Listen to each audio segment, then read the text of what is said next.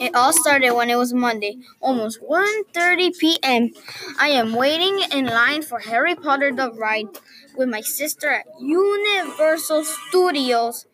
I whispered to myself, "It's so boring." Suddenly, I heard screaming, "Ah!" But it was from the people who were riding it. 30 minutes later, we were inside the car. My hands were shaking and my stomach was turning. After a while, the start started to move slowly. My sister got her out her phone, so I looked at her screen. It, it was Snapchat. Why are you in Snapchat? I I said. No reply with my sister. Then I looked outside the car. We were so close to the top. My heart was pounding. Suddenly, we stopped at the top of the roller coaster.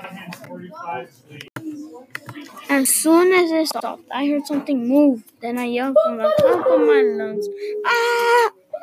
My sister was laughing hard. In my mind, I thought it will never end. After loop and loop, I started to get dizzy. I looked outside the car.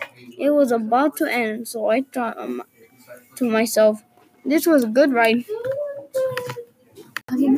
Pretty soon, the ride was over. We were all talking about how good it, the ride was.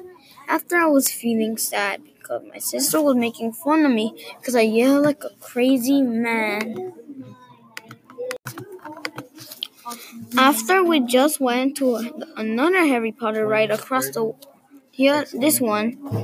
If I had a chance to go again, I would I would go even if it was scary, but also fun at the same time.